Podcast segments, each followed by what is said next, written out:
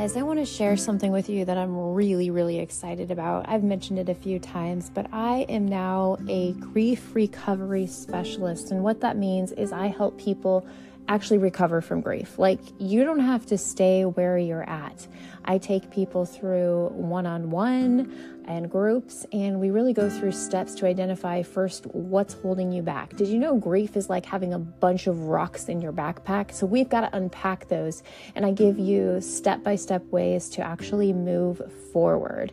So if you want to learn more about this, there's a link in the show notes that you can book a call with me.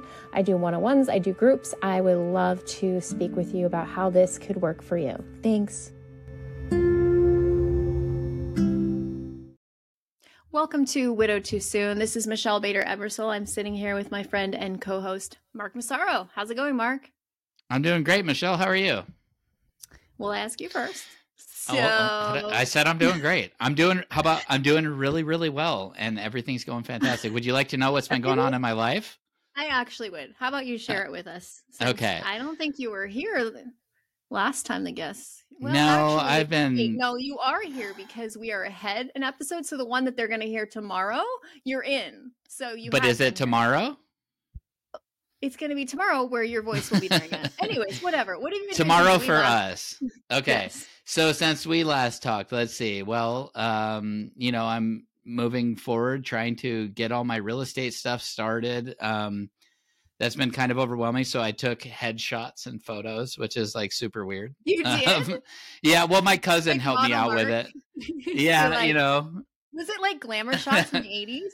You know no, but that would have been that would have been cool. Or 90s. Um, I had no. glamour shots. Did mm-hmm. you? I think every oh, girl like did in like, like junior high. 13. Yes. Yeah. That's my my mom bought it for me for like with like the blue and veiny background yes, or whatever. Yes, and they put all the makeup on you and the hair yes, yes, the high hair. Yes, I did the I high hair. Wait, wait, maybe we could use your new like glamour shot for like on one of our episodes. it's so not a glamour shot, but no, but you know, I just uh, dressed up and looked professional, and then my nice. uh, cousin took some photos. So actually, he saved me a lot of money.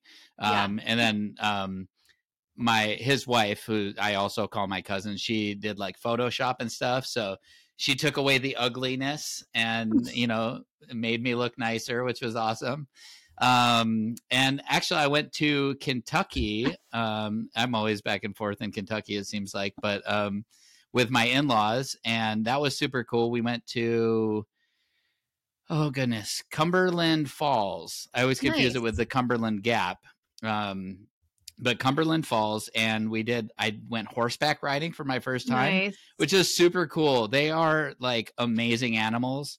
Um, as I was telling you before the episode started, that um, I I never had much interest in horses. Always thought they were cool, but my horse like just wanted to like please me. Like I would pet him and tell him he was a good boy, and like he would like like look back for approval like oh was that good mm-hmm. did you see how i went over that big old rock or whatever you know nice and it was it was super cool um i was just like okay i see how people are so passionate about this like they are amazing incredible majestic animals and it's funny i i kept thinking the whole time how you know christ is going to be on the white horse or whatever if i'm remembering mm, that right yes yeah i believe so or is hmm i might I think so. Or is it the mm-hmm. Antichrist that's deceptively? No, anyways, I'm sorry, I'm drawing a blank right now. I think it is Christ on the white horse. Yes. But anyways, it just made me think about that, and I was like, wow, like these. It what made me think about is like how long these animals have been really important to humanity, and mm-hmm. I don't know. There was just something really cool about it that I was like, wow, this is this was so much more than what I was expecting.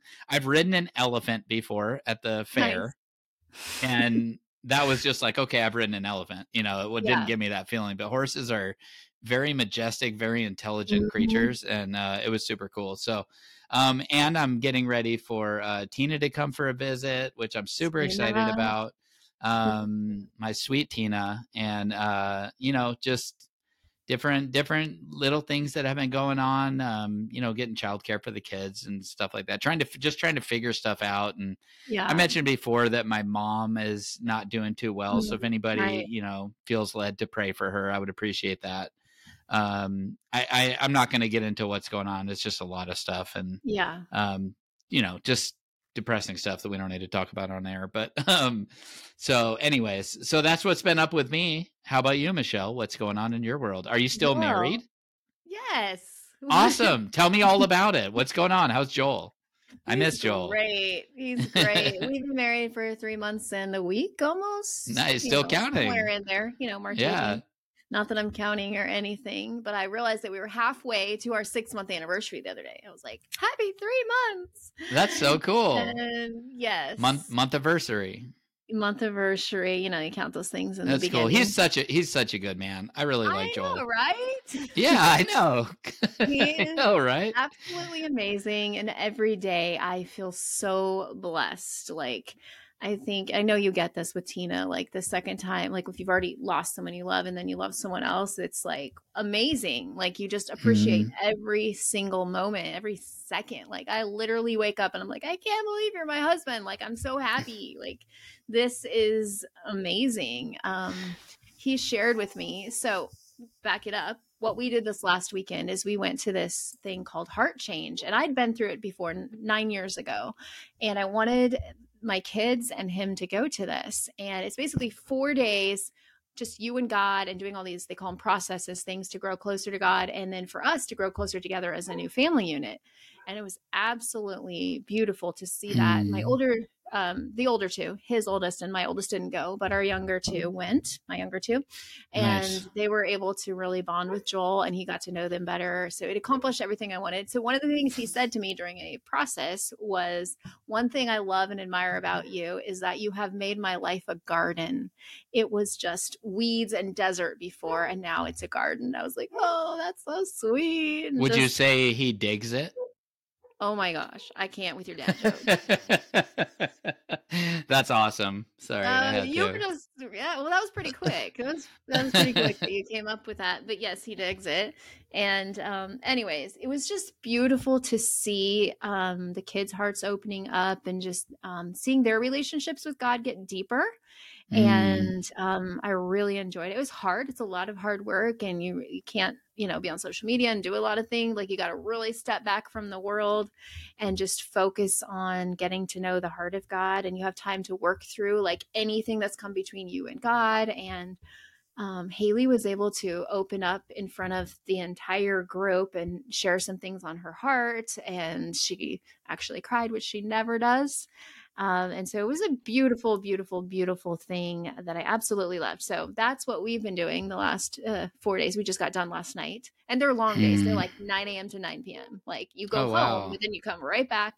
We really bonded, and I also loved it because I think Joel made his new best friend. So that's fun because he didn't really have any friends here yet and him and this guy he's about the same age as us you know 29 right. Yeah naturally. and, uh, yeah and they really bonded and he was also you were given buddies and he was um mm. peyton's buddy and so um, the three of them are gonna like get together and stuff so. That's cool. It's so good for a man to find a good christian brother you yes. know somebody you can uh confide in relate to um you know somebody to lift you up. Well what is that what is that verse as uh iron sharpens iron iron yes um yes. and it is so true like really having good friends like really um shapes your faith and um it's just a really positive thing so that's awesome yeah, because that's one thing that he's really been missing. Like he was involved in all these men's Bible studies and had all these great friends in Louisiana, and so that's something that has been something hard for him. He's lacking that. So it was that was one of the best hmm. things of the weekend. Is I know him and this guy are gonna get together and probably do Bible studies, and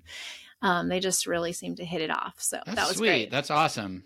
Yeah. So um, I think that's it. Just summer stuff. Um, the kids are with their grandma. Luke's mom came and got them, and they're um, she lives out of town, but she wanted to pick them up and go to spend the night at a hotel. So, oh, um, nice. Um, yeah, they're gonna like go to dinner and do all these fun things. So I'm happy for them, and I love that you know they're still very much in her life and um, yeah, seeing that's her. Awesome. You know, I know you get that with um, your in-laws too that they're yes. still in your life and in the kids lives. And you know i didn't know if that would shift when i got married. Of course. um, you know but it, it hasn't. They're they're still here and we're still doing things and it's you know not awkward and i everyone mm-hmm. knows they were at my wedding and um it's just been a beautiful thing. So yeah. Anyways that's awesome. did you have anything so, else? No can what are we doing today Well, I think today, we have a special treat for the audience. We have a special treat. I'm so excited. Um, we actually have a man again. I mean, not like saying you're not a man. oh, what? we finally have a man on the show. I'm just kidding. Another, finally, finally, a male guest, another male guest, another widower. We hear from widows a lot, but not very often do we get the privilege of having a widower on our show. So today we have special guest Rob Linger. Rob and oh and Rob gets the special title of super fan. He is our super. He's fan. listened to every single episode, and he did it in a surprisingly short period of time. And we're just really grateful. He's a great guy. So, anyways, go ahead, Michelle. I'm sorry. Oh, I was just saying. I was just Rob. How are you doing today? I'm doing fine. How are you guys? We're good. We're doing very, great very happy to be here and so excited for you to get to share with our audience because you have a different story than us. Like we all have mm-hmm. different stories, and your story is going to touch someone else that ours couldn't. So we'd love it if you could just share. You can start wherever you want, like how you met your wife, your journey, um, just whatever you feel like you want to share. All right. Well, first off, I'm going to say we had a rainy day today, but for me, the last few weeks, months have been a lot less cloudy days, if you know what oh, I mean. good. Mm, we do. That's yes, wonderful. Um, Love hearing so I'm that. I'm going to start off. Uh, back in high school, I mean, we're going way back. Uh, yeah, let's do high it. school basketball coach. Uh, he was a former basketball official, a referee, and mm. I had talked with him as a junior in high school that I may be interested in doing that. Well, fast forward about four years, and he calls me one day and says, Rob, I know that you're interested in becoming a basketball official. There's a class starting in a couple of weeks to help help you get your license. So I decided to go ahead and do it. I, I kind of lost interest in it, but I decided, yeah, I'll go ahead and do it. Well, fast forward then uh, another couple of months, I had my basketball license and uh, official li- officiating license, and I was refing a junior high boys basketball game where after the game, an older gentleman walked up to me and said, Hey, my son runs a church basketball league on Friday nights, and he's always looking for basketball officials. Are you interested in doing that? I said, Yeah, I could use the experience, so I decided to go ahead and do it. Well, that first week, it was, I believe, if I remember right, the 11th of January, 1985. Uh, I actually met my wife for the first time. It was mm. she she her brother was the one who ran the league. Her dad was the one who asked me to ref the league. And uh, she was a scorekeeper for her brother's mm. teams. Nice. So it was her and a good friend of hers. She ran the scorebook and, and the friend ran the score clock the clock and the scoreboard. So the first few weeks, I kind of had my eyes on the other lady, and my uh, my buddy who was refing with me, oh, about three or four weeks into it, said, "Rob, I think the redhead likes you." And as you can see in the picture behind me, yeah, she's said, beautiful. For those of you who can't see, yeah, I married up. So I told my buddy that there is no way I'm ever going out with a redhead. Well, turns out that's funny. A year and a half later, we were married. So. Oh wow! So just out of high? Oh no, you weren't in high school. No, we, no, yeah. This this was about four years out of high, four or right. five years. Okay. Okay. So this we got married 1986, uh, July 18th, the hottest day of the year in Cleveland, at Cleveland, Ohio, that year. wow the church we got married in, her dad was the pastor of the church, and they did not have air conditioning, and it was 98 degrees. We got oh. married on a Friday night, so that church had all day to just percolate and get hot. So, but you know what? Kathy and I, neither one paid attention to the heat. We just had a great time. So, yeah, because what so, this is thirty eight years later. Yeah, yeah, thirty. It would be thirty seven Some, years. Somewhere in that range and you still remember that. Yes. Well, that's I mean, cool. You made a memory. It's hard to forget that temper and a sweat running. Yeah.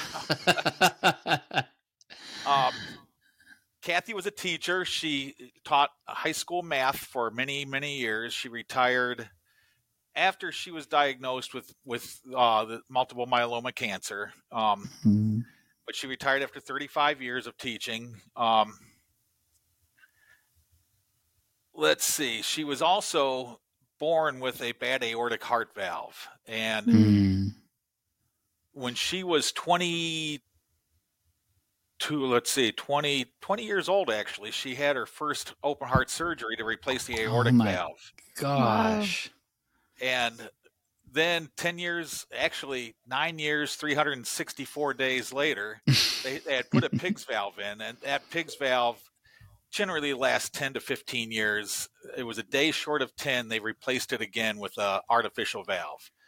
Wow. This valve, this heart surgery was six months after our one and only child was born. Um, mm. During the pregnancy, it was a it was a difficult pregnancy for Kathy, and uh, after this artificial valve was placed into her heart, she was on blood thinners for the rest of her life. So the mm. doctors pretty much told us at that point, no more kids because of the blood thinners. So we had the one daughter, and we just enjoyed the enjoyed her so much. So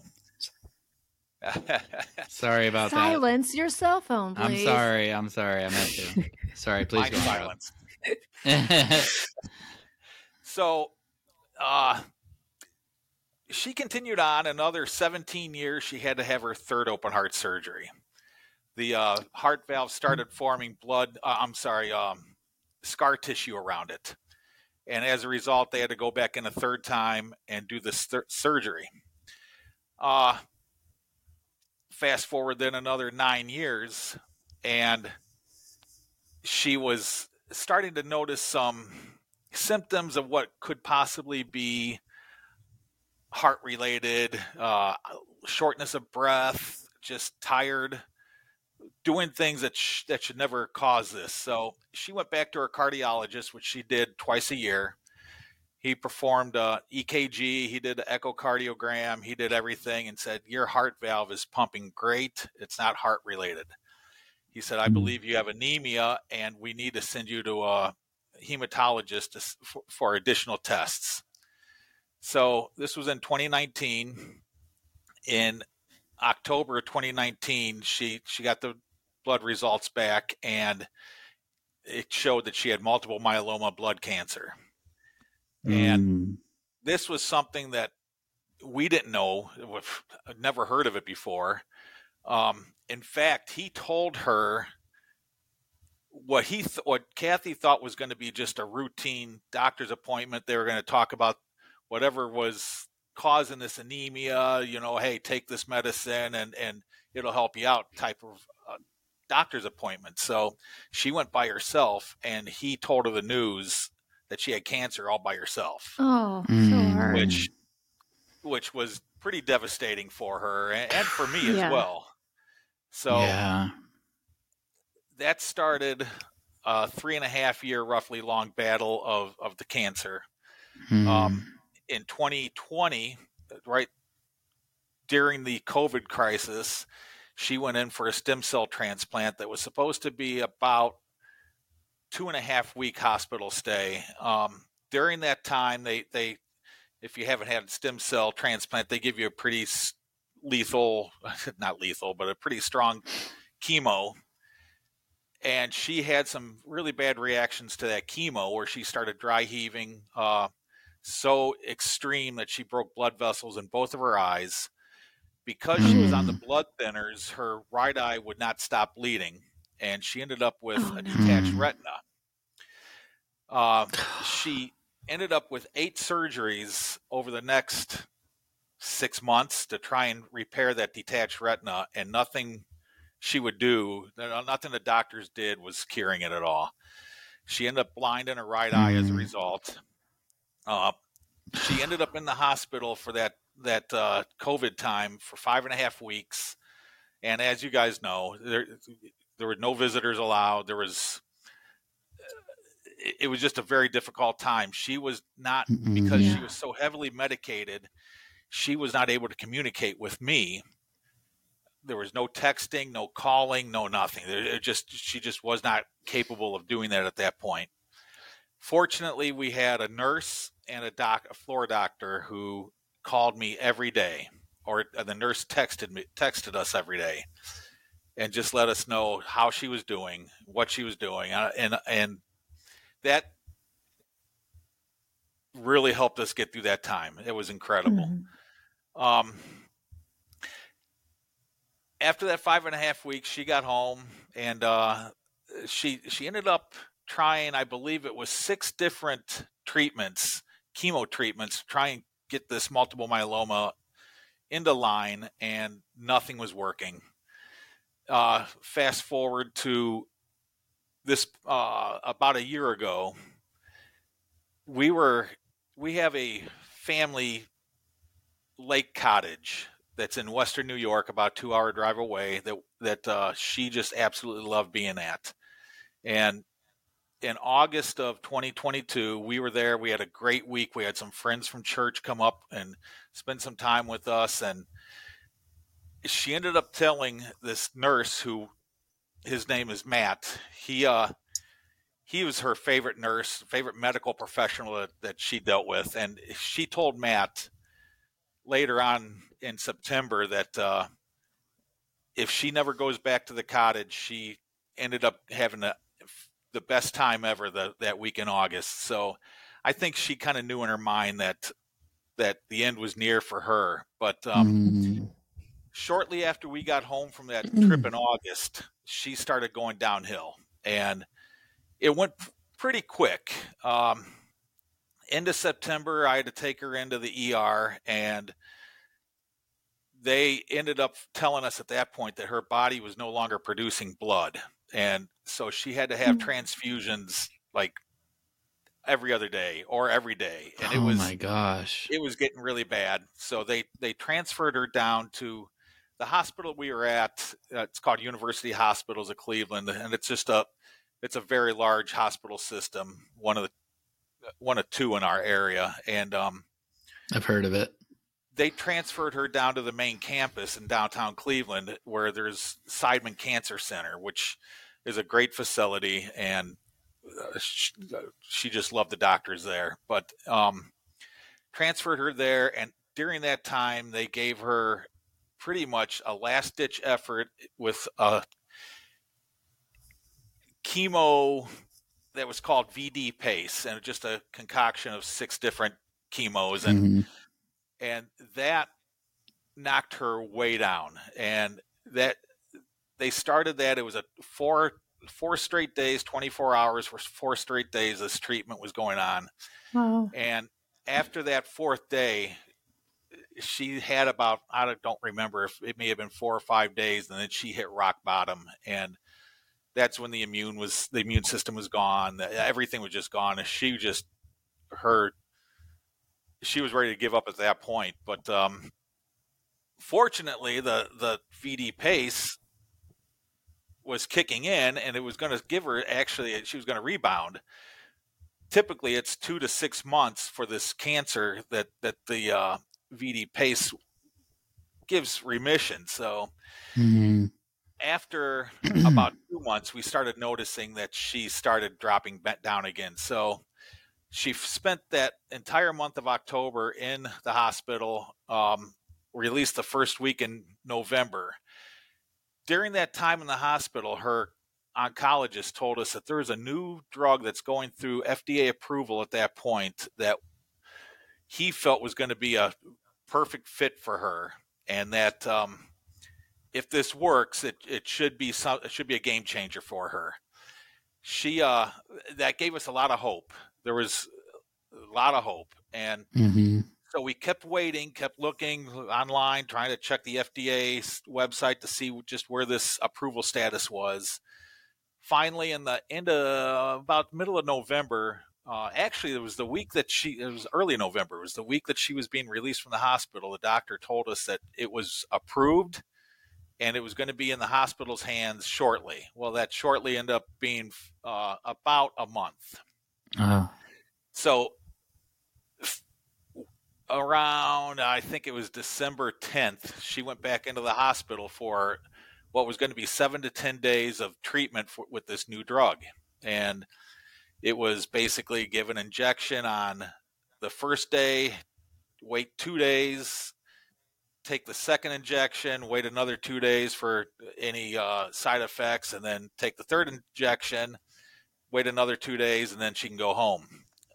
If everything worked out perfect. Well, there was a little hiccup, and she ended up being there about, I think, eight days. Um, she left. We had a lot of uh, high hopes that this new medication was going to work. Her spirits were pretty high. Um, my daughters and my spirits, my son-in-law, we were we were all full of hope that this was going to work. We had a really good Christmas together, all four of us. Um, my daughter and son-in-law live close; they live about ten miles away, and so we had a really good Christmas together. Um, two days after Christmas, she was going in. We had to take her in on Christmas Eve to get blood work done because she was still having issues with the blood. Um, so about every two days, we were taking her in, and like I said, the Christmas was fine. Tuesday after Christmas, she started having a little bit more issues and some neurological issues, which we thought, which actually was a side effect of this medication, but it's also a sign that the cancer is is progressing. Mm. So we were going with the hope that it was medication, and uh, Thursday between Christmas and New Year's, we had to take her back in again. My daughter would take her in, and um, she ended up with another transfusion, some more blood product, and then Friday had to do it again, two days in a row. Well, we got home Friday from that uh, hospital uh, outpatient visit, and after a few hours, I started noticing that there were some issues going on with her. She showed some signs. Uh, then she fell. First time she had mm. fallen and I ended up talking to the nurse practitioner that that uh, we were working with, and he said, "Try and get her back into the ER, and we'll we'll, we'll get her administered administered into the uh, cancer floor again." So Friday night, early Saturday morning, right around midnight, uh, they got her into a, another room at the at Seidman Cancer, and Saturday, that early Saturday morning, they took a blood culture that would actually tell her where, tell us where the cancer actually was at this point. That would take a few days to get in, and uh, so Saturday she was talkative, but not normal. She just wasn't. She didn't. She was a very talkative person. She loved to talk, and she, she was talkative, communicative, but not like her normal self by Sunday, she was very. This was New Year's. This would have been New Year's Eve, I guess. Um, no, New Year's Day. She just wasn't talkative at all, and that was really the last we had talked with her. Monday, mm-hmm. the doctors came in and said what the uh, cultures came back, and it is the cancer. The cancer had progressed greatly since she had left the hospital just two weeks earlier, and they said at this point the only thing we can do for her is put her into hospice. So my daughter and I decided, okay, let's let's get hospice.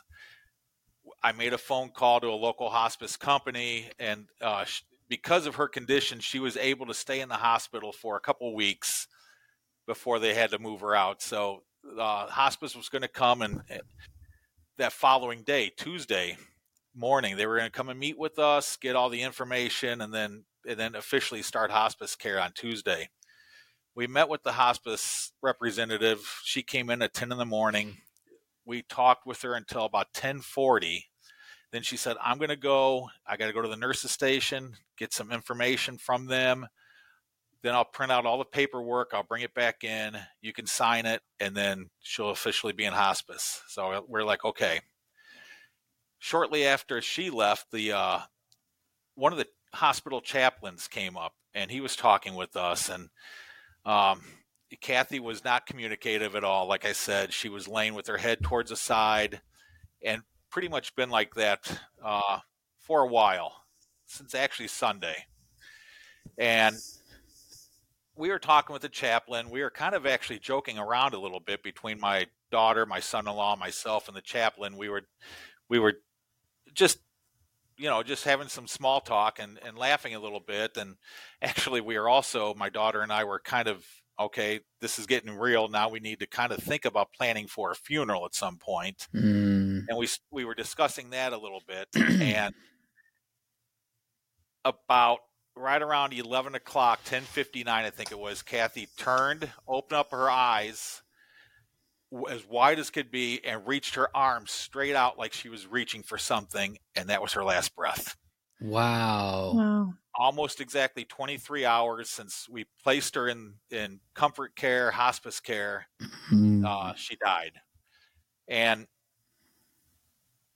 I, I re- we both, when she opened her eyes, we thought she had wakened up, and we went we went to her, and that's when I saw her chest was no longer heaving like it was. And I said, guys, she's not breathing. Then I stood up and I said, just imagine what she's experiencing right now. Mm. Wow. And that was that was major comfort for me. I, I totally relate to that. Mm-hmm. Kathy had a very strong faith, as do I. Uh, she, uh, all through this cancer struggle, she let every one of her doctors know that this was in the Lord's hands, not hers. You know, whatever the outcome is, it's in His hands, and she's she's fine with that. And uh, that was her life, and that's the way she lived her final three and a half years. And she just she she was going to tell she was going to be a witness to the Lord through all she did. So, mm. wow, that's an incredible story. Mm-hmm. Wow, you know, I I I love hearing those stories. I hate what you went through, just to be clear. Um, but Thanks. I love hearing those stories of when you when you just know that like they're with the Lord. There's something so comforting about not having to feel bad for them. Right. And I'm sure you've heard how, me say that. I don't know how people that don't have the Lord go through this. Right. I, I know. would be so difficult. I love how you were able to right away just talk about what she was experiencing and right away mm-hmm. be able to do that. So, take us through those first few days. What were they like for you? They stunk. yes. I got home from the hospital. She died, like I said, right around 11, 11 in the morning. I got home around 2.30 that afternoon. And um, the the nurses there that had have worked with Kathy for three years, three plus years, they kicked me out. They said, "You need to get out of here. Mm. You know, you spent enough time here. Get home. Just go do something to try and get your mind off this." I came home. I sat in my kitchen, and the house isn't any different than it was when she was here but it was so so quiet. Yes, mm-hmm. I, that shocked me.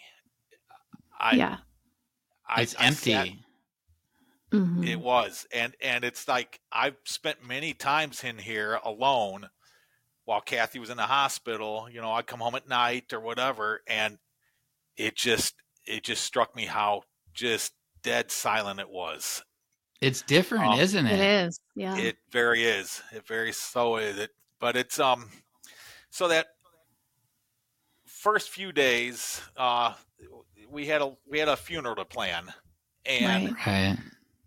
uh my daughter son-in-law and, and uh, my family i have two sisters and two brother-in-laws plus kathy's has a brother and two other sisters and all their kids, very close. We're all real close. They were all very helpful during that whole time. Um, mm-hmm. We ended up having the funeral that following Saturday. The viewing, uh, we did it at our church because the funeral home already was booked and it was a smaller funeral home and so we we held everything at our church on friday night we had the visitation and I was overwhelmed with the support. There were the funeral home itself, the uh, employees of the funeral home who was managing the goings on at the church. They said they estimated about 400 people came that night. Wow. wow. Which just blew me away. And visitation was supposed to be from four till seven thirty, and I think four to seven. I'm sorry, and we ended up the last person left at nine. Oh wow! And it was it was such an incredible experience, and um, same thing happened at Saturday for the funeral, and so many people came. I had friends coming from high school friends that came from Florida, came from Boston. I had cousins of Kathy who came from uh, Canada. I had uh, just, I, and there's so many people that came from so far away. I, I can't even think where all they came from at this mm-hmm. point, but I was just so overwhelmed again with support from my friends, my family. I, it was just such such an incredible time. Um, but still, mm-hmm. even though I had the family here, those first few, uh, that first month was really tough. Yeah. And I, I ended up going back to work that next Monday, and I, I had to just to try and get my head around something else. Mm. And whether that was right or not, it helped me. It helped me just to focus on something. And for the first time in three plus years, it it wasn't Kathy's health at this time. So, right. mm-hmm. however fair or unfair that was, it, it, it, did help me to process that a little bit. Um, and there there is no right or wrong. Right. If it works yep. for you, it, then it's the right thing. Mm-hmm. But here here's where I did probably make a mistake for me personally. Um, I told my daughter and my two sisters that I think I wanted her closet cleared out pretty hmm. quickly. And so that first day while I was at work, they cleared it out. Mm-hmm. And and I think that was a mistake. That we ended up donating all of her stuff to a charitable organization in the Akron, Ohio area, and some people got some really good uh, clothes from Kathy. And mm. my daughter and uh, another niece are built about the same size as about the same body style as Kathy is, and um, they took some things that they wanted, and so it's good to see both of them wearing Kathy's things every so often. It, yeah. That's that's cool. But I, I, looking back on it now, I think that was a little too soon to clear everything out. At the time, it seemed like it was going to help me. As time's gone on, I would say it probably wasn't the best choice for me personally. I think I would have like to at least looked at looked at her clothing in the closet. Just uh, there were times when it was really tough, just sitting there looking at an empty closet, thinking, you know, that's just one of another many signs that this is final. And yeah, gosh, I I understand that too. For me, I, I also did the same thing as you, and for me, it was a good thing because I knew it would be harder later. I know I was already going through so much grief. It's like, let's just get it all over with now, kind of a feeling. Um, but I know everybody listening will understand this, but maybe not if somebody hasn't been through this would understand. But like, there is one thing is that I wish I could have had her clothes a little longer to try and smell her. Yep. Yeah. yeah. Um, mm-hmm. and uh, you know, she didn't wear perfume or anything, but you know what I mean, right? right. Yeah. But like, yeah yeah. the memories that you know our, our brain is directly connected to smell it brings back memories a lot of times and um so that's honestly, that's the only thing i honestly don't think there's any right answer if i would have waited i probably would have come back now saying i wish i would have removed those sooner you know yeah, and right. it's just it's just one of those things i don't think there's any right answer and right. anything that i would have chosen i think i would have double guessed you know yes just it's so, hard no matter how you look at it. I mean, it's just right. a hard situation. It's it's no, nothing in life prepares you for what you walked through, for what Michelle and I walked through. Um, there's just nothing, oh, nothing, in life that can prepare you for that. It's not like we have experience.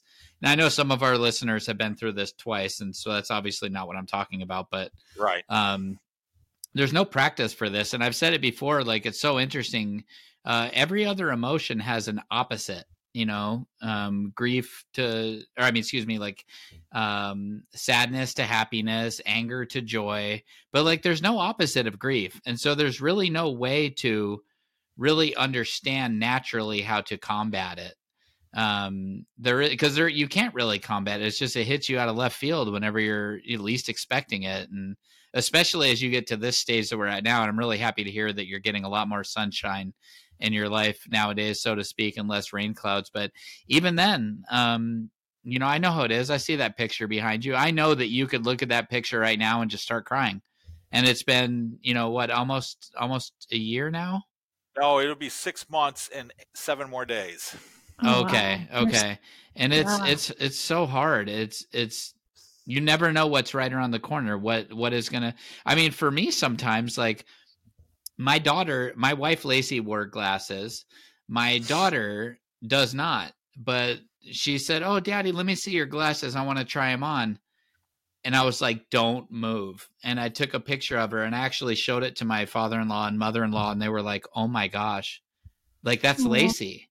Wow. And um, and so there's things like that, and it can just hit you out of nowhere, or Facebook memories, or whatever it might be that um, you know, pictures or whatever. But I'm so glad you got to experience that feeling of the peace that goes beyond all understanding, right? Like knowing where she was in that moment, knowing right. exactly who she was reaching out for.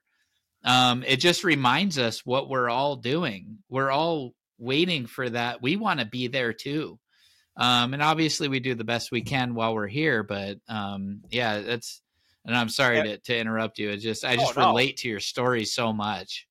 And, and yeah. it's kind of interesting. I, I've said, I've told many people this, that and you've said the same thing, Mark. I know I've heard you say this, but this is before I heard you say this that if I had a chance to somehow bring her back, even for an hour, I wouldn't do it. Mm-hmm. Because, for one, it would be selfish on my part to pull her out of paradise, mm-hmm. out of heaven, out of out of being with her Lord and Savior, to come mm-hmm. back to me, and I wouldn't do that. And it, it just it was interesting when I heard you say that as well. I was like, yes. yeah, right. like how she'd be like, "How dare you?" You know, just right. be oh, patient. Oh, yeah. You'll see me. You know, don't Kathy don't take me who, back here. Kathy was one who would tell you what you didn't want to hear, and mm. she would have hmm. told me off if I would have done that. I I relate to that. That's really funny. Wow. So hmm like I said, I went back to work. Um, that Wednesday, I ended up having a little bit of a meltdown. I have two pictures of her since she was a high school teacher. She had I had uh, some school pictures from I think one was 2016 and the other one I think was 20 either 15 or 17. They they were back to back years, but sitting on my desk right underneath one of my monitors and that morning I had I got in I looked at one of those pictures and I just I lost it. I just hmm. I I went into major grief and I I had a meltdown. And as the day as the morning went on, it got worse and I I didn't know how to handle it and they told me I should go home. And I was like, I'm not going to go home to an empty house hmm. where this would just snowball. And so I stuck it out there. I got onto Google and I started Googling, Googling? Yeah. I started Googling uh, widowed and, or widowers and widows and everything. And dealing with, at that time, I, I don't even know if I used the word grief or not, but I, I just, I searched for anything related to widows and that I found your, your blog, your, uh, podcast and I found Grief Share. Mm. And I, I looked at that. There was actually a, a grief share that was going to be starting the following Wednesday. This was a Wednesday, so it was a, it was a week from then. But unfortunately, I already had a meeting set up with one of our financial advisors to get the ball rolling of getting some of her name off our different accounts and all. Mm-hmm. And uh, so I missed that first week of grief share, but I've been going every week since then. And wow, wow, the first, I would say the first three or four weeks of grief share, I didn't get it. I, I it just wasn't sinking in for me, and I don't remember what the next, what that particular week's grief share was about, but it hit. Whatever it was, it stuck, and from that point on, I started having more and more sunny days, and hmm. it it was the Lord. It, I, that's the only thing I can I can really pinpoint it to. It was the Lord just just helping me through this. That you know you're going to get through this, and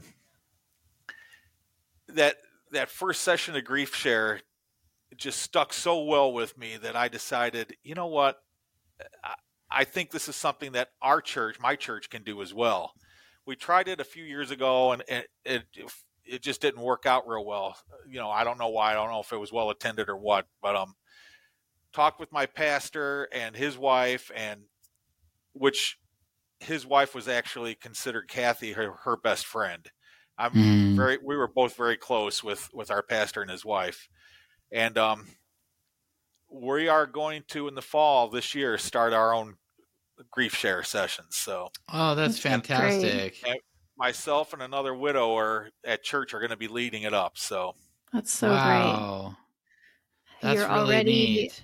yeah, you're already letting God make beauty from ashes mm-hmm. and use you. Um, it's very similar to when Mark and I were baby widows, as we call people who haven't been widows very long. Um, we were, Yeah, we were baby widows like you, and we decided to start the podcast. And I see you doing the same thing, being able to help others. Yes, well, and it'll help it, you. Yes, it also, also yeah, it helps me to feel that what Kathy went through may be able to help others. Yes. You know, what what the experience that I gained from that and and went through, and I just touched a little bit of Kathy's life. She she touched mm. so many people, and she was.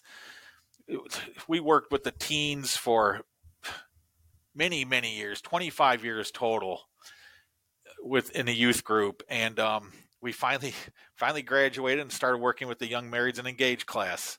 Mm. And it's funny because young marrieds and engaged, I use the acronym uh, "Why me."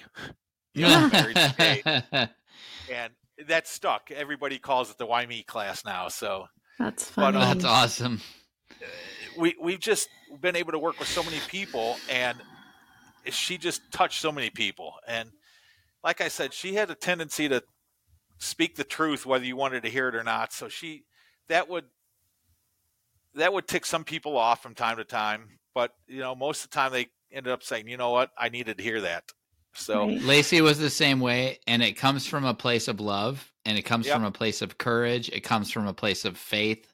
Um, and so yeah, there were times where Lacey would say things to people where I was like, "Oh my gosh, did you really just say that to them that directly?" Like, but it never was taken by people the way that oh, I can't say never.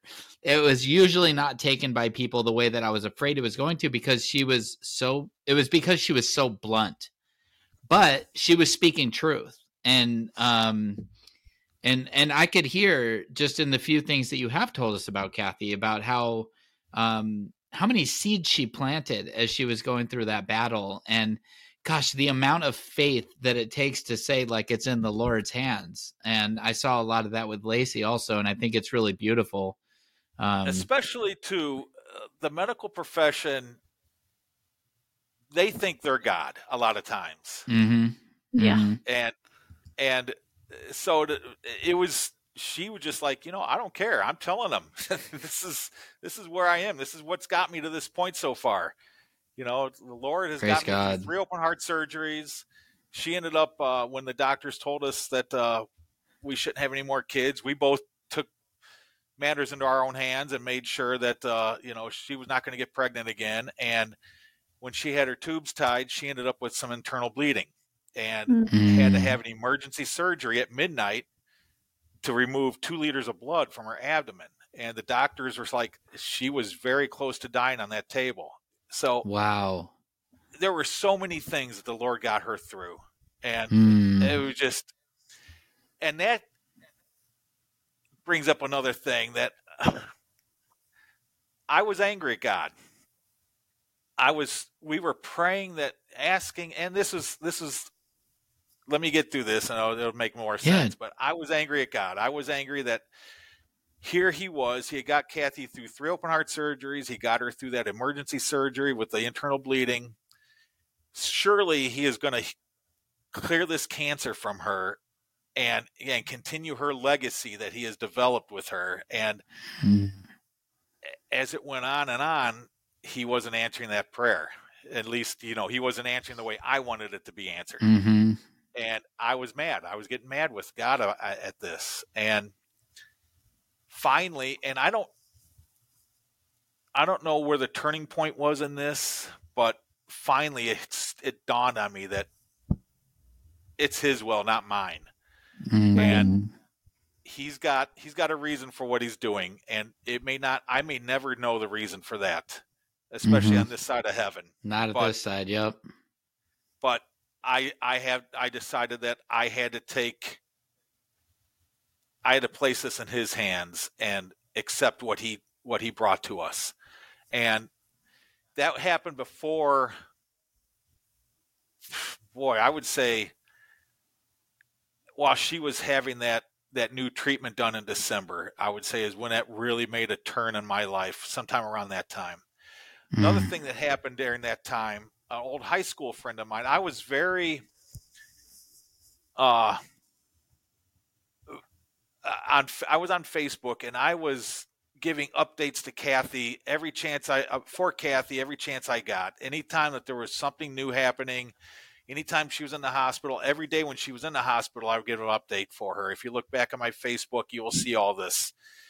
And an old high school friend of mine who now lives about three or four hours away from me, she uh, she contacted me and said her high her college roommate uh, husband had just been diagnosed with the same, well, had been diagnosed mm. with the same cancer, mm. and was getting ready to start a very similar treatment to what Kathy was going through.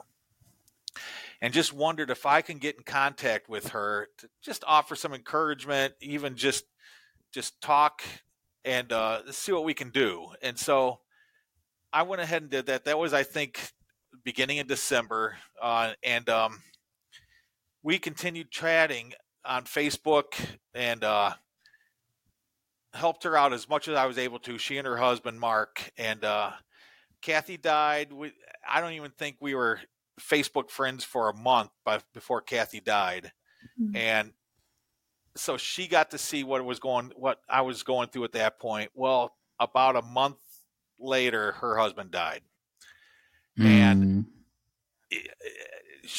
I ended up going down to his visitation for the funeral, and uh, she lived about forty five minutes away, and it was funny because I.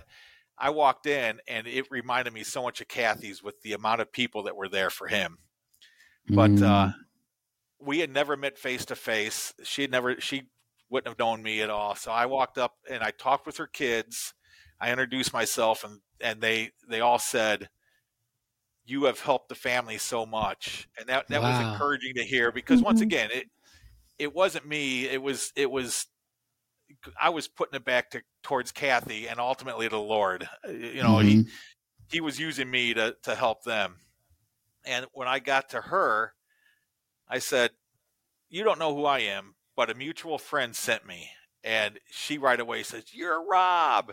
Wow. And so it, it was very cool. We've been in contact ever since. And it, it's just good to know that that Kathy's situation has been able to help somebody else. And, yes. and it, it just it just helps me feel like she didn't go through this without any any reason at all. So right, right, yeah. And here you are now, also speaking to hundreds of people, um, potentially thousands over time. Um, oh no, no, I'm nervous. It, maybe millions. No, maybe billions, infinity. You're in like 70 countries. No, but um, no, but you know, like her Kathy, uh, Kathy's story, your story is helping somebody right now just in you sharing it. And and I'm, i apologize. Did you mention that woman's name? It's okay if you didn't if you wanted to her keep name, her anonymous her but ellen. Ellen. Ellen. Okay. So you were able to help ellen and I, I view i view this i view it the same way that like and i don't mean to be selfish towards any of our listeners but of course i would have rather lacey not passed away Right. for me to and and rather yep. than me help people but like her story has helped a lot of people And it's like you mentioned, like we never know why the Lord's doing what He's doing, but it reminded me of something um, as Lacey was towards the end of her life. I remember pleading with God, "What can I do? Like, what do I do? I'm so lost. Like, what do I do? How can I save her?" And I just felt this overwhelming, like, "Do you think I need you to save her? Mm-hmm. Like, I don't need you. If I want to save her, I'll save her." And um, but you know, like you said, like he didn't answer your prayers how you wanted them answered, but he healed Kathy, he healed Lacey, he healed Luke. Mm-hmm. Not in the way that we would have wanted, but again, in going back to what way. you said, in a much, much better way. It's hard for us to comprehend on this side of heaven, but when we get there, we will understand it. And um yeah, it's just it's just it's amazing already seeing in six months Right. And I I hope you know my heart well enough from listening that I would never mean this in any condescending way. I'm really proud of you. Mm-hmm. You've done a really fantastic job of honoring your wife's legacy. Right. And um, you know, picking up the ball and and moving forward in life as best as you can. And I know it's been hard. I'm not trying to imply it hasn't been hard, but I know the courage that it took to be here after 6 months um, because that's when we started this podcast. I was six months, uh, eight months, I think, but mm-hmm. um, it was hard. It was hard, and um, it was hard to relive those stories mm-hmm. that I was I was trying to move forward from, and trying to, you know, we're obviously in different situations. I have two little kids, but um, for the most part, you know, it's the same in that our hearts as as men, and I don't mean to disclude you, Michelle, but um, you know, it's um there is something unimaginable that a wife, a woman brings to the table to the relationship that um, a lot of people don't understand who who still have their wife happy and healthy. And I just really understand that feeling of coming home to this. just like every other time that you've been home alone, it is different. Yes. Um, and if you remember my story, I knew my wife was in heaven before I even saw yeah. I felt it. Right. She was gone. Right. The house was empty. And that was the I mean that feeling has stuck with me that uh-huh. I was uh-huh. just I was in another I was down the hall. You know, I was in the front room answering some messages, having some coffee and I just got this feeling before I even walked down the hallway. I was like she's gone. There's nobody else in this house but me. And so I, I really related to you also. I mean, many things that you said, but I really, really related to that of just this.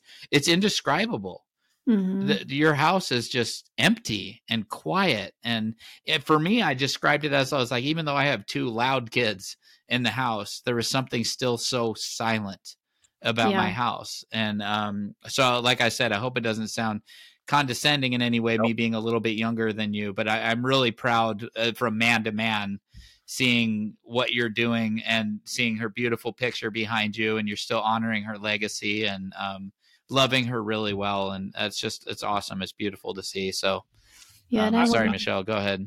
Oh. Well, no, I was just go gonna um, kind of say the same thing. We were gonna say the same thing. I work with grievers all the time, and you're doing really, really well because Thank you are you. taking steps. Because we know it's not just time that heals; it's what we do with the time. And so you have taken steps um, right away, doing grief share, getting into that, doing it every single week um, searching out podcasts, that kind of thing. You've already done huge, huge things. Mm. Are there any specific verses or songs that really helped you through this hard time? Well, I love music. Uh, you don't want me to sing though, but I love music. Are you sure? Go ahead. but for me, I, I pretty much use music as background. I, I don't as far as having a song that really said or, or did anything for me until last night. We had a oh. combined church service last night with a with a, another church, uh, an African American church, and it was a really good service. It was it was great. But um, basically, our worship team, when since we hosted at our church, we we our worship team sang two songs and then their choir came up and they sang two songs and what a what a contrast between the two but one of the songs that our worship team sang was "Goodness of God," and I've sung this song at church so many times, and I, you know, I, I guess I was just singing the words. But yesterday, mm-hmm. I was singing this, and the chorus says, "All my life you have been faithful. All my life you have been so so good." And when I hit that that first so, I teared up so much that I couldn't mm. sing the rest of it. And he has been so good to put this lady into my life, to put us in circumstances that he has for in in so many aspects of our life. It was just, I, I just can't count all the things that he's been so so good for me for, and. Mm and Kathy also. It, it, it, just such an incredible, and that song just hit me so well last night, and it just, I I pulled out my phone and I copied that down right away because I said mm. that's what I'm going to use. And as far as my verse, mm. my life verse, I was challenged back in high school. I went to a Christian school, and one of our Bible teachers challenged us to to get a life verse, and shortly after that challenge, I found Romans 8:31. What shall we then say to these things? If God be for us, who can be against us? Mm. And mm. I have taken that and I know the Bible says not to do this, but I have amplified that a little bit. And I say not only who can be against us, but what can be against us. Mm. The Lord is in control and and no matter what's thrown at me, he's got it. Mm-hmm. So mm and, and that helped me through this as well. It just there's not much else you could I could say about that, but right. Um, and it's amazing too because as much as as the Lord has done for all of us, and if we're all you know eyes open, paying attention, you're gonna know it, and you're gonna see all the things the Lord has done. But it, it's not even scratching the surface of right. all He has prepared for us in eternity. And um, oh, what a beautiful story! Thank you so much for sharing. Uh, I'm not like cutting you off or anything, but I just no. want to say that. Thank you. Sure. Thank you for the opportunity. I, I Kathy taught at a local high school for 35 years, and shortly after she died, uh, the school administrators, through the high school principal, informed me that they were going to be renaming a scholarship after her and putting it under her oh, name. Oh wow! Wow, that's and amazing. Back oh about a week before graduation this this past May, they uh they had an award ceremony where they were giving away all the scholarships and uh, you know all the different awards like that. And my daughter and I got to go and present these. There was two scholarships, and it's actually going to be an annual thing. I took we had a, this picture, but it's it was a massive one that we used for the mm-hmm. for the uh, funeral. Right. And uh, we took that with us and got to talk a little bit about Kathy and uh, her history at that school. And my daughter then came and she started talking about Kathy's relationship with the Lord in a, in a public high school. She was st- saying that, so it was so mm. good.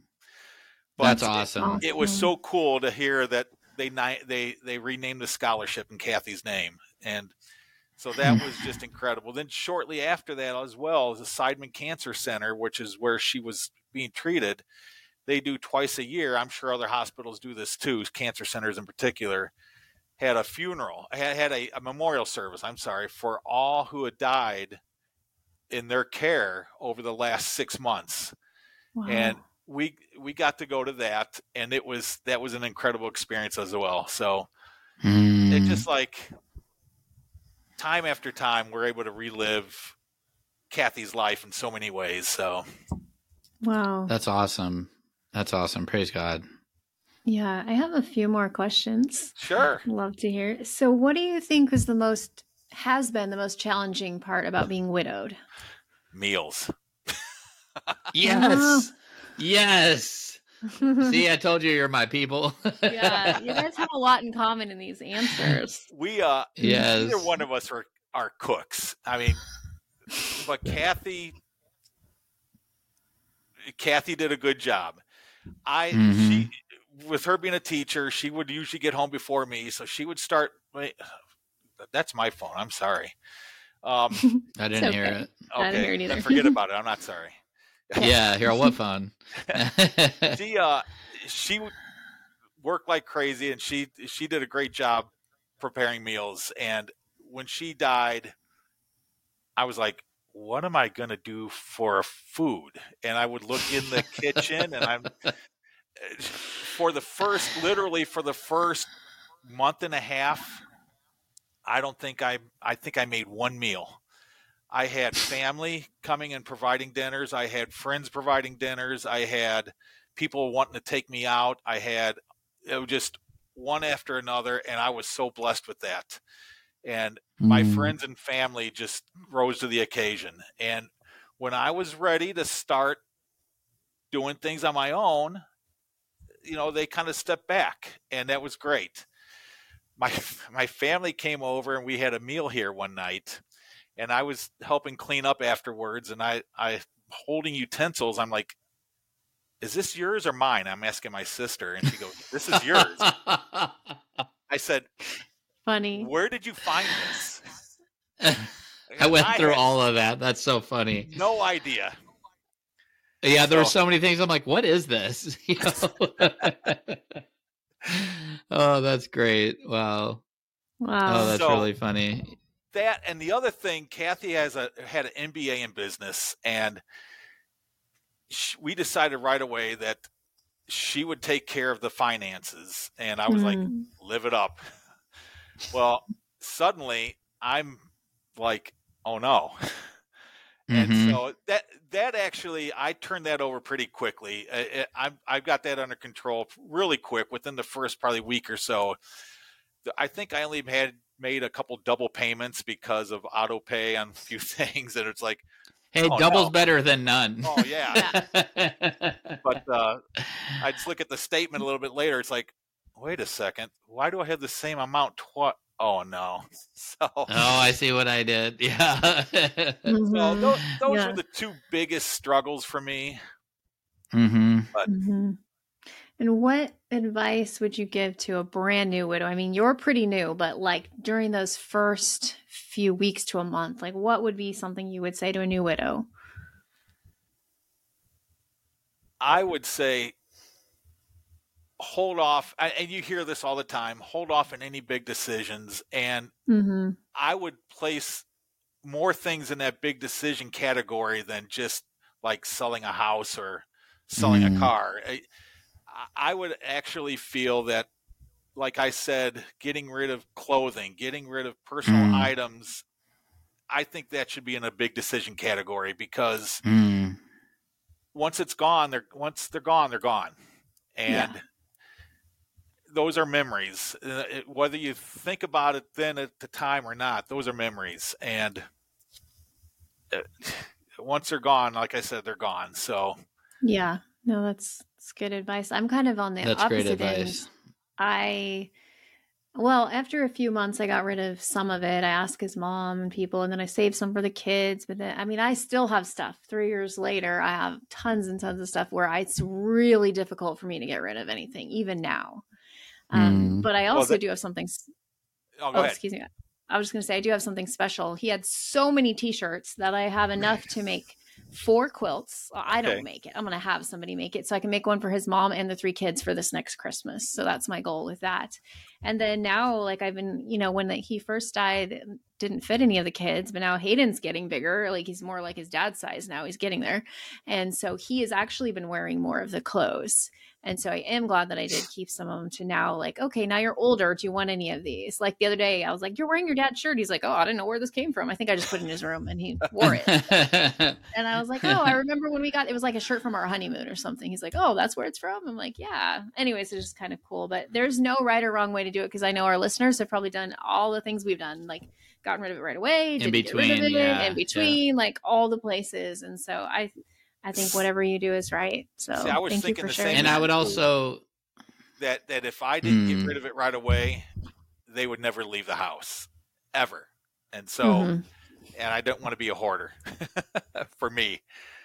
yeah. I mean, I had still like right before um, Joel and I got married, I had I like got the vacuum seal thing so you can make things smaller, but I had all tons of Luke's t-shirts under our bed. And I was like, I have to at least now they're down in the closet. It's like I at least have to move them out of here. Not that Joel ever said I don't want his stuff in our room, but it was just out of respect. I felt like I need to clear right. out and you know, Luke's stuff before Joel moved in and I had to make room in the closet and all of that stuff. So mm-hmm. Well, you made a big choice yeah, and I was gonna your house and move. Mm-hmm. Both of mm-hmm. you, both of you moved. So yes, both of us. Both yeah, moved. yeah, yeah. I, I, waited a little longer, but um, right. it was situational for me. But um, I was definitely considering it right from the get go. Um, but you know, Lacey and I had talked about moving out of state for a long time. Um, but yeah, it was very different when it when it actually came time to do that. But um, something I also wanted to add, just for the listeners to to hear, is that something else I think you did phenomenally well that has brought you to this point was not only doing the steps, doing grief share, listening to the ultra famous podcast that you listen to, um, but was inviting the Lord into the yeah. situation with you. And even though, you know, you self admittedly had anger, you were still pointing that anger at God. You weren't turning from God. Right. And like you've heard us say before, like God can handle it.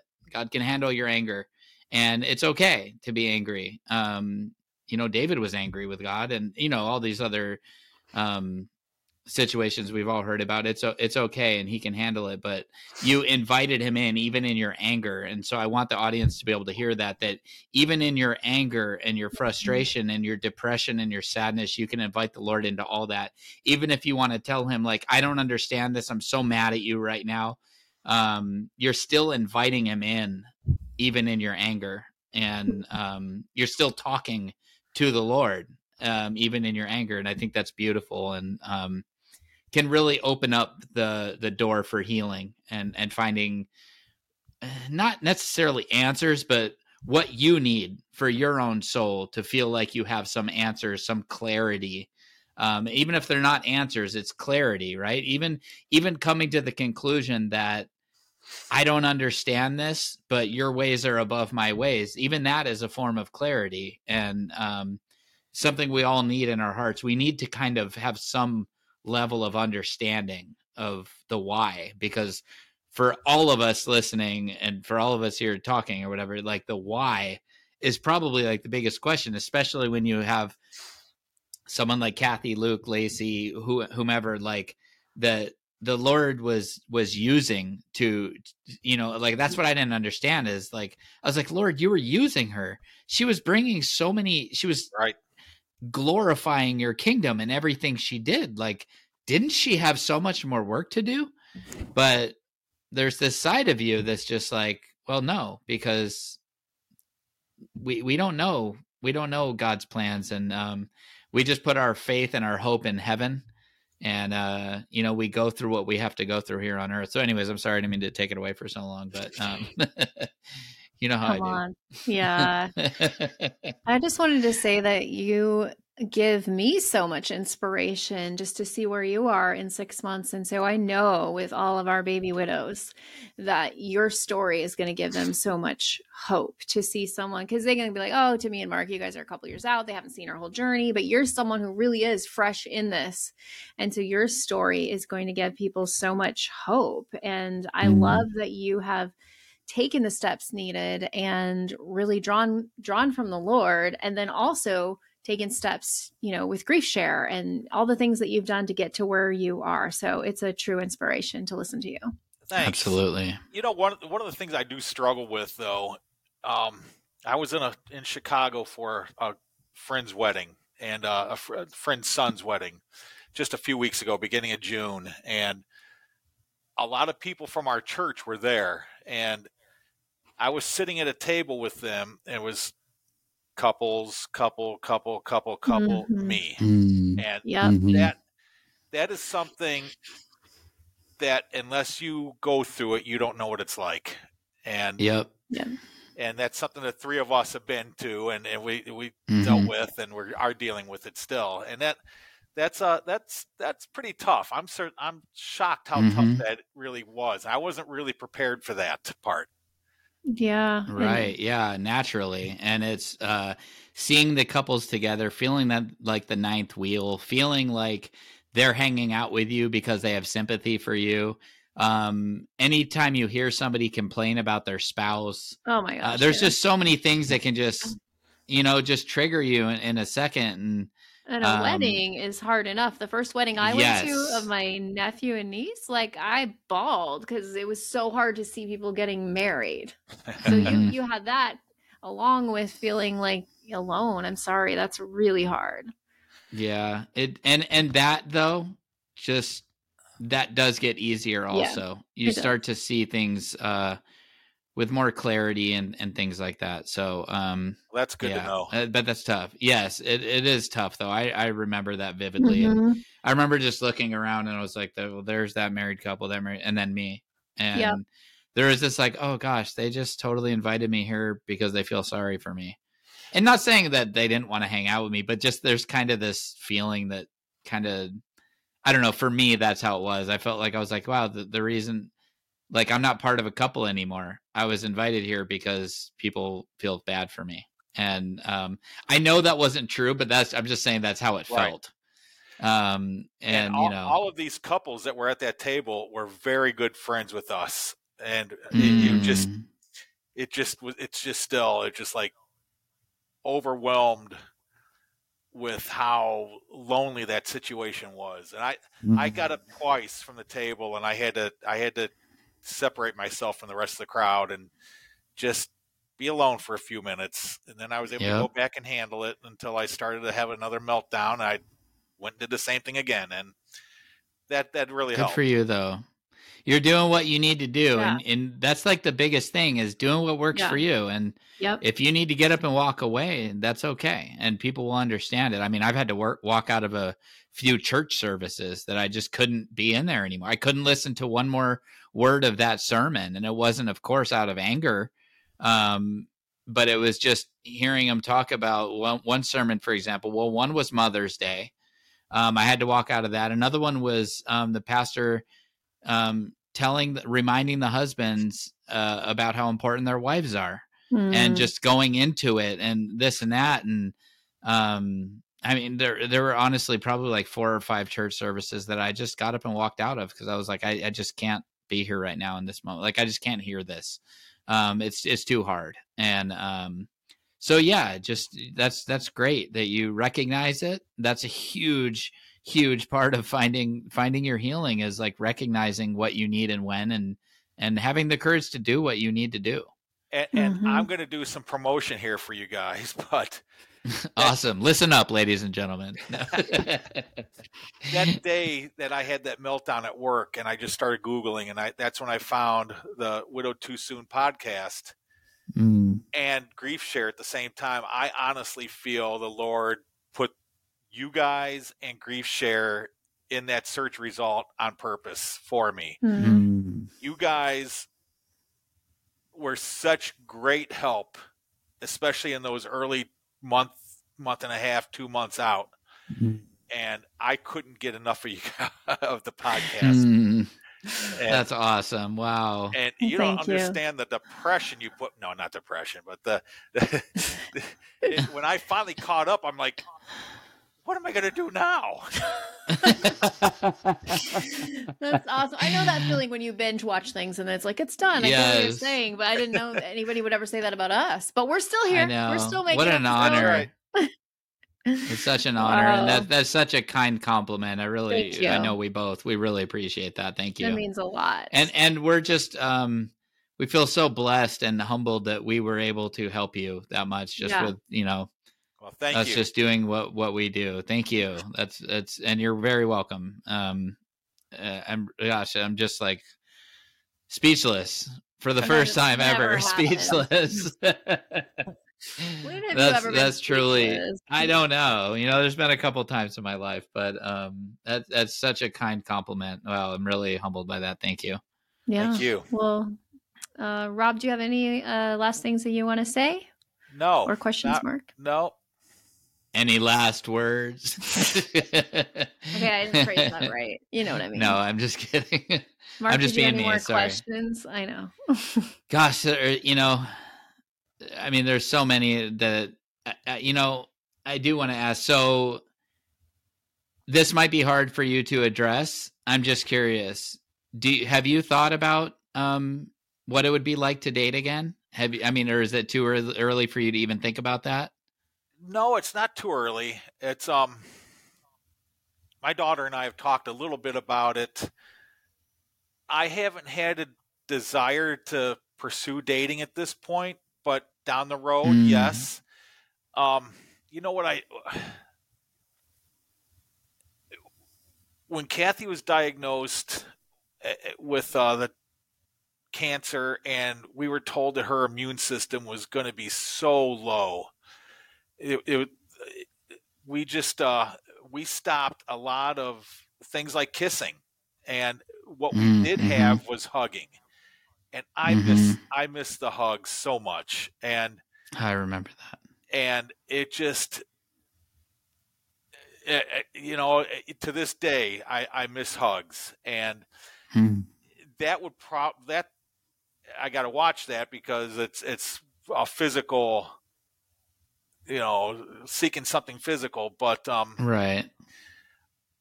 That is probably going to lead me more to dating than than probably anything else at this point. But mm. it's um, yeah, I, I I will at some point start dating again, and it may be sooner rather than later, but I just don't know when yet.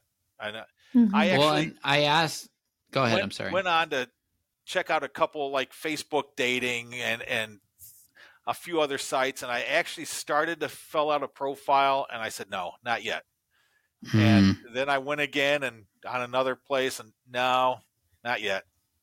And so mm-hmm. that's good. It's good to know Gosh, yourself. I relate to that. And and the reason I ask that is because for one, I, I want to encourage you, as you've heard us say before, like it's okay. Yeah. Um, whenever you're ready, it's okay. Um, but I, I obviously I can't speak from a female point of view, but from a male's point of view, I know that it was so there was just so much missing from my life um, that a wife brings. So much um, just feeling like somebody making you feel like you're special, somebody making you feel um, grateful for you and and all these these other things too in addition to the hugs and kisses and holding hands and all that good stuff right? Well but like i know uh for me it was gosh it was just like my my life felt incomplete um in in in many ways um but there was just something about wanting that companionship wanting somebody to sit there and watch tv with and not be watching it by myself there were just so many things. And so that's why i asked because i know you're if you're not dating which you said you're not so like i know you're in that season of recognizing all the things that you're just doing alone. And i know it's obviously the same for women um, mm-hmm. but but women miss different things than men miss. And um you know for for me it was very much the feeling of companionship and my best friend and the person to talk to every day that you know all that stuff. And so that's why i asked and and also just to encourage you that you know whenever you are ready like don't don't let any outside influence keep you from meeting right. somebody awesome. And uh, i would start praying to the lord about it just you know from one man to another. I would start praying for the lord to bring you that right person. I have. Mm-hmm. good. good good. for you. Good for you. That's fantastic You've been an example and, of that so Thank you. And he did. He brought me um literally everything I prayed for in a woman that I was just I was on this roll where I was like, Lord, you said I can ask for anything in your name. So I want her to be short. I want her to be, you know, and I literally like had this list that I would just expand Has upon every day. Short. Let's Has to be short because I'm short. So, you know, um, but it just didn't matter to me. It was just like anything I thought of. Um, I would ask for her to be that way, and including being widowed, so that she would understand my grief. Um, just all these different things, and uh, like I can literally go down the checklist, and I've done this with Tina many times, where I'm like, "This is what I was praying about," and tell me that this isn't exactly you, you know, and um, so the Lord can really do amazing things. And I just, you know, encourage you to keep doing that, keep praying because she is out there. Yeah. And she will fill a hole in your heart that um that you never thought and I'm speaking on this because you have the desire. I wouldn't if you didn't have the desire, I wouldn't be right. saying any of this. But right. she will fill that hole in your heart in a way that you never thought you could feel again. Mm-hmm. And um and I'm gonna keep I promise you, I'm gonna pray for that for you. And you. um I'm gonna keep you in my heart and in my prayers and uh, because I know the uh, incredible blessing that it it can become. Mm-hmm. Um and I and can also so, yeah second that with a list. I made a list, even have an accent. Like and playing guitar. yeah, well, no, I said playing instrument, but he does play guitar. Oh, instrument, that's right. Yeah, yeah, yeah, and even dance. Now, okay, so dancing, he's not a dancer per se, but he will dance with me, so that counts. Eh, like that's he a dancer. dances with me, even though he wouldn't like go dancing myself, but he's danced with me many times. Like literally everything on the list, like down to, I mean, literally everything. And so it definitely can, and like for both of us, it's happened, and it's been absolutely amazing. So and, and you guys have inspired me to pray specifically about some things also. So that's oh, awesome, good. Rob. Good. That's yes. awesome. You're doing a great job. Well, um, you know, um, one, one of the things ahead, that I, I like doing things around the house. I like like I replaced all the windows not too long ago, and she was there. She wasn't helping, but she was there by my side, and she would be mm. there in the mm. room, and and she would she would vacuum up the mess I made, or she would do whatever, and I was supposed to resurface our deck last October, and that's when she spent the entire month in the hospital. And it got the material was purchased in September. It's been sitting on my deck ever since. And our uh, young married, the YME ABF came over and tore my deck off a couple months, about a month ago. Oh. I just have not had the motivation because I'm missing mm. my encourager. I, am missing mm. Kathy and and as a result, I think I'm going to end up paying somebody to come out and take care of this for me. But but no, that is he would have just been standing, sitting there watching and and encouraging me and just helping me in um, an emotional way, not so much a physical way. And right. Yeah. That's one one of the many holes that losing your spouse creates. Yep. And it's it's those things that somebody who hasn't been through it wouldn't wouldn't think of.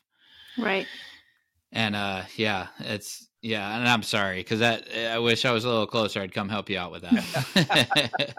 I also like doing things around the house. Yeah. Well mark will you go ahead and uh, pray us out? Yes absolutely. Um lord i'd like to thank you so much first and foremost for the life of kathy and um what a beautiful soul. Uh, it's just such an encouragement to hear about another faithful believer of yours. Um about another beautiful marriage that that you created and and made. And you know that they were they were supposed to be each, with each other for for that whole season. And we thank you for those beautiful i believe he said 37 years of marriage. Um gosh what an inspiration to to so many of us who are not there. And i thank you so much for that life of kathy. And um i thank you lord for rob and for his inspiring ten- testimony and his desire to proclaim the good news, the gospel. Um, it's gosh, it's so inspirational, Lord, and I thank you for his heart and for uh, his wisdom and his ability to pick up the pieces and move forward with faith in his heart. Um, we know there's difficult times, Lord, and and we pray over those for him. Um, and we pray, Lord, that uh, we just want to echo whatever Rob's prayers are about you bringing a woman into his mm-hmm. life when that time is right. Um, when it's your timing, his timing, and her timing, Lord, we pray that you are working behind the scenes and working quickly. Um, and I pray, Lord, you know, just for the simple things, for the small things that um, Rob feels inspired to be preparing meals and all these other things, and that he can be there for people and um, pray for, and I, I believe their names were Ellen and Mark. I, I pray for um, Ellen, Lord, that you would be walking through this season with her also, and mm-hmm. that they would continue to grow closer. Um, in their friendship and that uh, Rob could be there for her in her time of need. And um, I just thank you so much for this this blessing, Lord, of us being able to do this podcast and you speaking through us to be able to help people. What an honor! And we ask all of these things and, and praise your name in Jesus' name. Amen. Amen. Well, if you liked this episode, give us a little bing five stars bing, bing, bing, on Apple Podcasts. Rob knows he's like bing bing bing bing, um, or anywhere that you listen. Um, I also wanted to say again, I think we introduced the concept last week or the week before that um, Widow Too Soon is actually a ministry of Widow Goals, which is a nonprofit I started about a year ago. And what Widow Goals does is we help, number one, do the podcast to produce these podcasts. And we also um, have social media content and then uh, provide grief classes called Grief Recovery and give scholarships to widows as well as local events. So if you have been touched by this ministry and you want to give back, there will be a link in the description that you can give to. And it is um, a nonprofit nonprofit, so it'll be a tax write off. So I just want to share that again. And um, if you want to be a guest, you can email us at. Oh wait, it changed. I was going to say the normal, but it is. It's different now. Widowed too soon at widowgoals.org or .com. They both go the same place. And the best way probably really is our Facebook page. It is growing. Did you know it's at 1,700? I'm pretty sure it said last time I checked. So we're getting close to 2,000 people. Whoop, whoop. And that's probably the best place to send us a message um, because it doesn't get lost in the emails. And you can also join that community because there's a whole community of people interacting and supporting each other. Um, so we'd love to have you part of that. There is a link in the description. I don't think I'm forgetting anything. So thank you again, Rob, for being here today. We really appreciate you sharing your story. Thank you. And yes, we will see you guys next time. God bless you, brother. Bye.